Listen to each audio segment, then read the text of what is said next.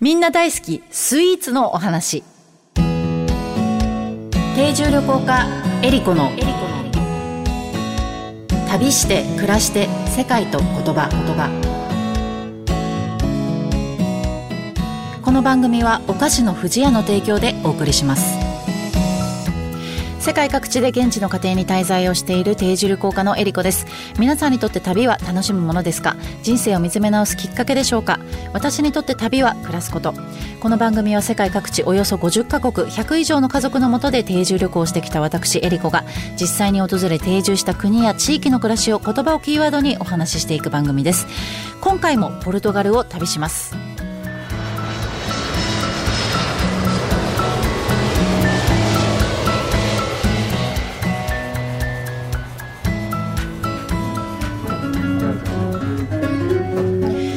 トガル共和国南ヨーロッパのイベリア半島に位置するユーラシア大陸最西端の国です。北と東におよそ1200キロにわたってスペインと国境を接しています。人口およそ1000万人。首都はリスボン。コルク生産量世界一。ワインオリーブの生産も盛んです。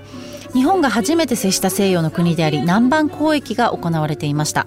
パン屏風コップなど日本語となったポルトガル語もたくさんあり歴史的につながりの深い国です。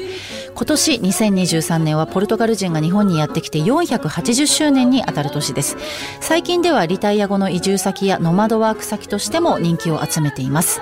世界ではいろいろな言葉が話されていますが言葉にはその国の歴史や文化習慣がぎゅっと詰まっています。言葉を知ればその国のことがより深深く感じられます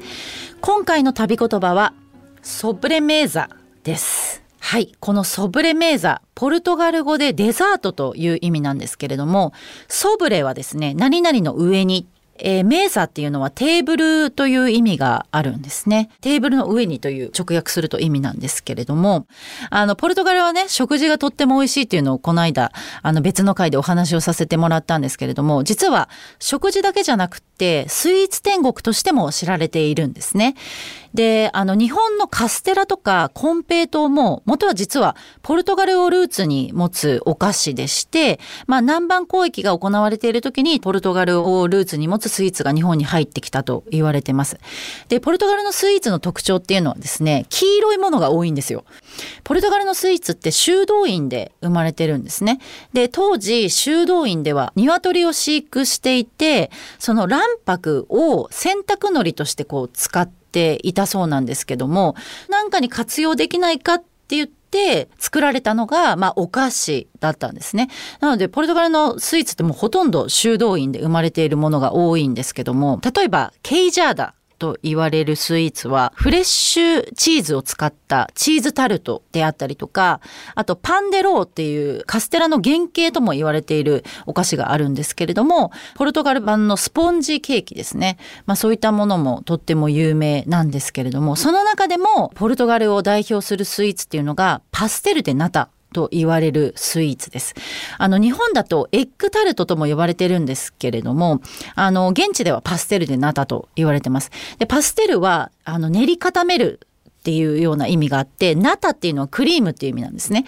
で、これあのもうポルトガルを代表するスイーツで、国民にとってのもうソウルスイーツと言ってもおかしくないぐらい、あのみんなに愛されているスイーツなんですけど、卵黄をたくさん使ったこのカスタードクリームをパイ生地に詰めて、えー、400度の高温で焼き上げたものなんですけど、すごい薄い何層にも重なった生地、まあパイ生地があって、表面に焦げ目がついているんですけれどもあの一口食べるとその卵の甘みとそのパイ生地がとってもサクサクなんですけど、まあ、それが本当にね癖になる美味しさなんですね。であの私たちが言ってるこのエッグタルトっていうのはあのもともとポルトガルの植民地であったマカオでイギリス人のアンドリューさんという方が、このパステルでナタってもともとあったものにアレンジを加えて作り出して売り出したものだそうで、だからこのパステルでナタとエッグタルトっていうのはちょっとこう、もともと違うものっていうのもあります。エッグタルトはクリームの下のこの下地がパイじゃなくってタルトなんですよね。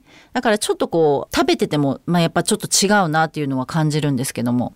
で、このポルトガル人にとっててパステルでナタっていうのは例えばこう海外に行った時に一番恋しくなる食べ物の一つでもあるそうで本国に戻るとまず一番最初に食べるものっていうふうに言われてます。で私の知り合いの子がスペインに留学してた時があって、まあ、その子はポルトガル人なんですけどもポルトガルから両親が訪ねてくる時は必ずこのパステルでナタを大量に買ってきてで両親がもうそこに着いた瞬間にそのパステルでナタを食べてたっていう話を聞いたことがあるんですけど、まあ、それぐらいねあの国民スイーツとして知られているんですがいつ食べるかっていうとあの朝食に食べる人もいますしあとは午後のおやつとかね濃いめのエスプレッソと一緒にこう食べるっていうのが一般的です。でこのパステルでナタはどこで生まれたかっていうとそのリスボンにある世界遺産のジェロニモス修道院っていうところがあるんですですけどそこで生まれたスイーツなんですね。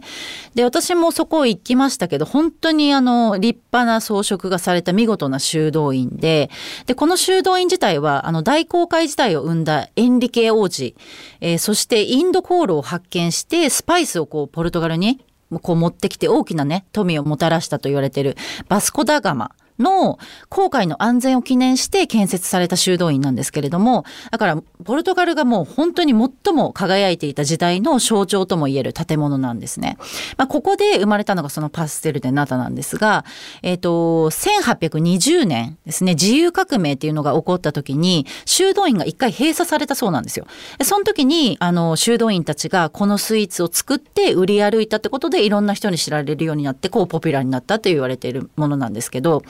このポルトガルの首都のリスボンの市内を歩いてると、パステラリアって言われるそのスイーツとかあとパンを売ってるあのカフェみたいなのたくさんあるんですね。で、そこでも必ずパステルでナタって売ってるんですけど、中でも地元民に本当1位か2位を競われる人気店っていうのがありまして、えっ、ー、と、まず一つはですね、私その2つも行ったんですけど、一つはベレン地区っていうところにある、そのジェロニモス修道院のそばにあるパシュテイシュでベレン、修道院時代のそのままのレシピで元祖の味を守り続けている。でそこはあの特徴としてはカスタードクリームがすごい厚めでかなりトロトロしてるんですよ。ただ食べると甘さが結構控えめで、で、このシナモンパウダーとかをかけて食べるというのが特徴だそうなんですけど、で、もう一つのお店が、ここもすごい人気店なんですけど、あの、リスボの中心街に4店舗今あるんですが、マンテイガリアって言われてるお店で、ここはですね、ほんと最近オープンしたばっかり、2014年に、えー、開店したばっかりで、ただ今もう知らない人がいないほど人気店なんですけど、ここにも行って私食べたんですけど、こっちはなんかクリームブルレみたいな、ちょっとこってりしたクリームで、で、ただ生地がもうすごいサクサクなんですよね。あの、ベレンの方よりも結構サクサクしていて、で、その店内でね、パティシエの人たちがナタを焼く様子っていうのもとっても近くで見れて、すごい楽しいんですけど、あの、まあ、両方の店どっちも並ばなきゃいけないです。結構長い行列ができてて、で、2つとも美味しかったんですけどやっぱ味が微妙に違っていて私は個人的にはそのマンテイガリアの方が好みなんですけど結構ずっしりしたあのナタが好きな人はベレンの方がおすすめかなと思うんですが。あのねポルトガルに行った際はぜひこの2店舗に行ってほしいなと思うんですけどただまあねポルトガルに行くのも大変ですから。あの日本でも代々木公園の、えー、ナタでクリスチアーノっていうお店があるんですけどそこでもそのパステルでナタって売っててで私もたまにそこで買うんですけどポルトガルで食べるのとほぼ同じクオリティなのでもし手短にという方はあの通販でも売ってるそうなのでぜひ試試していただきたいと思います。旅して暮らして世界と言葉言葉。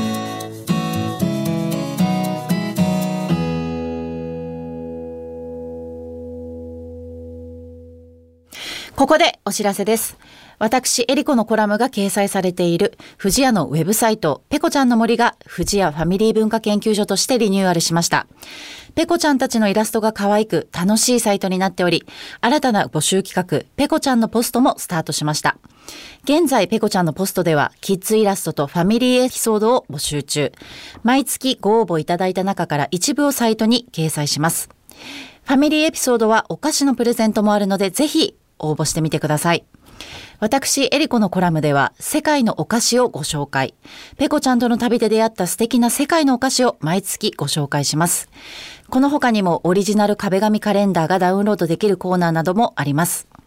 富士屋ファミリー文化研究所ウェブサイトは、富士屋ファミリー文化研究所が行う様々な活動を楽しくご覧いただけるご報告の場であると同時に、お客様とのコミュニケーションの場としてもご活用いただけるサイトで、毎月定期更新しています。ぜひご覧ください。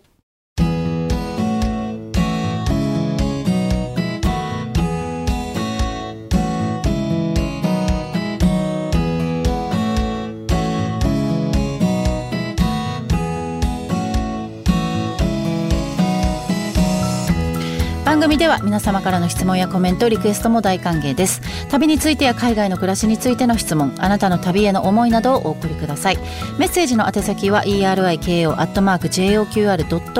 までです。えー、次回はゲストをお迎えしての旅となります。今回お話しした旅の様子は私の YouTube えりこチャンネルでも見ることができますのでぜひ覗いてみてください。それでは次回も旅しましょう。旅して暮らして世界と言葉お相手は定住旅行家のえりこでした。アデウス。